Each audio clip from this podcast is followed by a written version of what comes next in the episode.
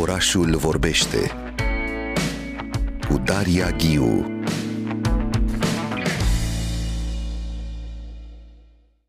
Sunteți la Orașul Vorbește și prima întâlnire din această dimineață este cu Adriana Sohodoleanu. Bună dimineața, Adriana! Bună dimineața!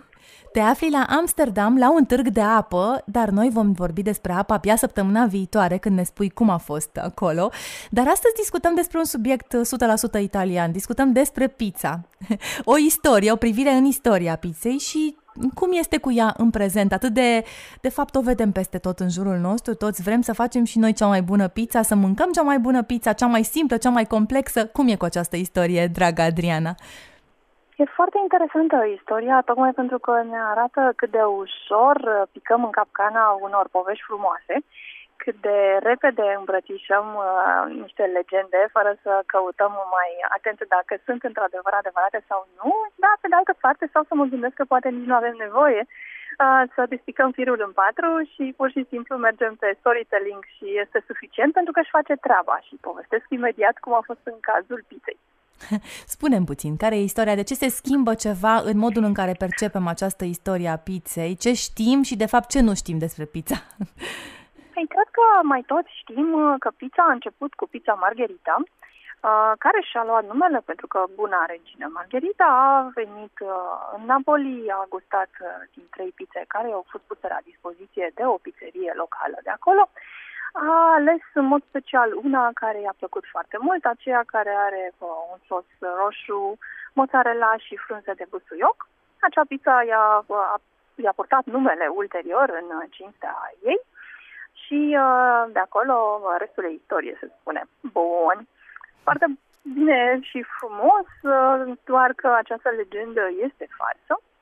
Și aici uh, vine frumusețea uh, poveștii, căci deși este falsă uh, și am putea să ne supărăm că ne suntem hrăniți așa cu povești pur și simplu, cu minciunele, uh, ea a avut o, un aport foarte, foarte important în uh, unificarea Italiei, de fapt în uh, crearea sentimentului de italienitate, de uh, unire în cuget și simțiri, ca să spunem așa, care s-a întâmplat în uh, Italia, pentru că această vizită a reginei se spune că s-a întâmplat în 1889. În realitate, regina n-a fost în 1889 la Napoli, uh, dar această perioadă de uh, sfârșit de secol XIX este o, una foarte um, aglomerată și foarte grea pentru, uh, pentru italieni, pentru că este unit nordul cu sudul, uh, pentru că este uh, croită astfel cu sută o țară care, uh, deși noi astăzi considerăm că e un tot unitar, în realitate uh,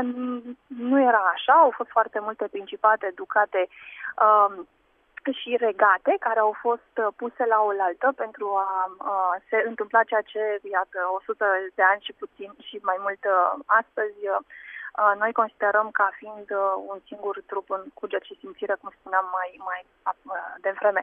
Iar pizza noi o vedem astăzi ca fiind un simbol al Italiei, o mâncare națională și m-am gândit să povestim despre faptul că ea nu este un simbol, nu a fost un simbol al Italiei, nu a fost o mâncare italiană, pentru că ea a fost o mâncare din Sud și nici măcar nu a fost mâncarea simbol, mâncarea reprezentativă a Sudului, era doar o mâncare din Napoli. Care era mâncarea a, reprezentativă Napoli... a Sudului? Iartă-mă, Adriana, dar care e mâncarea pe care, o repre- pe care o asociem cu Sudul Italiei, de fapt? Eu când mă gândesc la Sudul Italiei, mă gândesc automat la uh, Sicilia mai degrabă, unde uh, văd vinete și tomate și uh, anșoa și stafide puse în pește și lucruri de genul acesta. Dar uh, Italia are această istorie foarte uh, fragmentată și se vede și în bucătărie. Bucătăria siciliană are uh, niște uh, influențe, bucătăriile de mai sus altele.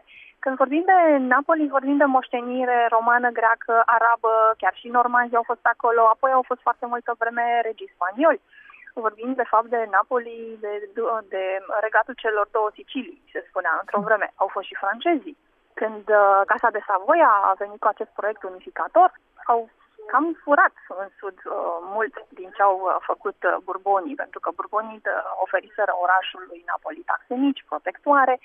Ei, când uh, au fost înlăturați burbonii și a venit Savoia și a venit uh, unificarea, așa cum s-a întâmplat și în cazul unificării țării noastre, unele regiuni au avut de câștigat, altele mai puțin. Ei, și în Napoli industria a căzut, au fost puse taxe mari pe sare, pe zahăr, pe făină, pe tot ce se putea, pentru că aveau o armată de finanțat și o birocrație. Bineînțeles că noul stat a venit cu așa ceva la pachet, ceea ce a făcut ca la momentul respectiv Italia să aibă cea mai grea taxare din, uh, din Europa. Și asta a dus la o, o migrație fantastică. Se spune că peste 13 milioane de italieni, 90% din ei erau din sud, cei mai mulți fiind din zona rurală, au plecat și mulți dintre ei au plecat în Statele Unite. Și așa ajungem să vorbim despre globalizarea culturii și despre imaginea italiană uh, în lume, dar mă întorc un pic la 1880 și ceva, când uh, această legendă a reginei Margherita a fost folosită politic.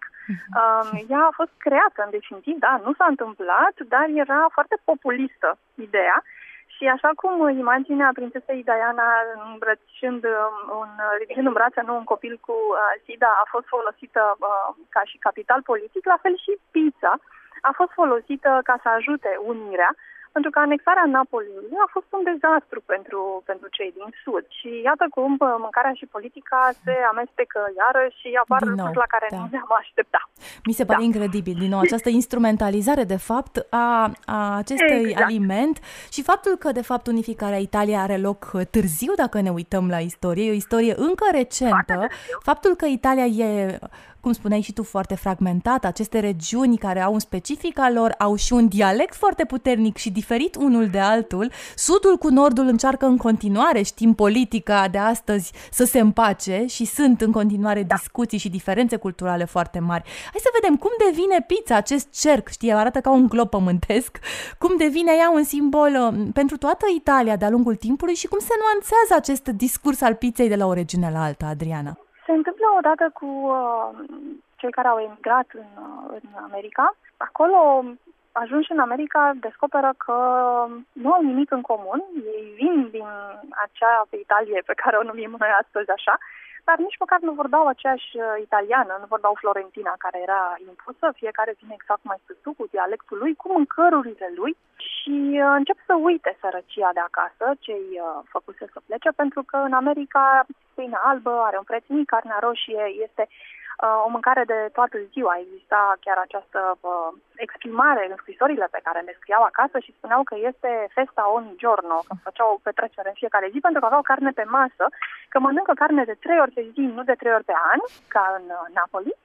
Și se naște cumva din rândul acestor emigranți, se naște cu bucătăria italiană a exilului american. E o fuziune între abundența uh, lumii noi, nu, America și amintirile de acasă. Și apar, de exemplu, uh, spaghetti cu chifteluțe, noi cu meatballs. E un italian care nu există în Italia. Apare, apare parmigiana de vițel, care nu există în Italia. Apar tot felul de mâncăruri care combină cele două lumi și este momentul în care pizza um, câștigă un loc uh, important la masă Uh, pentru că este o mâncare sățioasă, este o mâncare rapidă, se vinde pe stradă. Să nu uităm că la origine pizza era mâncarea oamenilor săraci din Napoli, acei lazaroni, acei cerșetori, de fapt. În a doua jumătate a secolului XIX, Napoli era cel mai populat oraș din uh, Europa. De 10 ori mai mare ca Londra, ca populație, nici nu cred să ne putem imagina ce era acolo.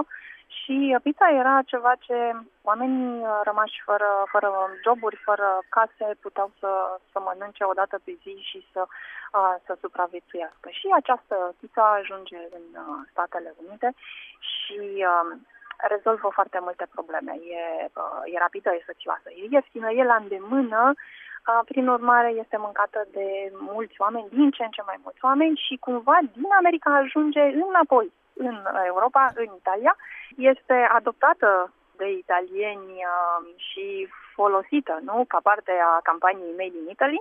Consumatorii devin astfel patrioți, vorbim despre un naționalism transnațional în definitiv.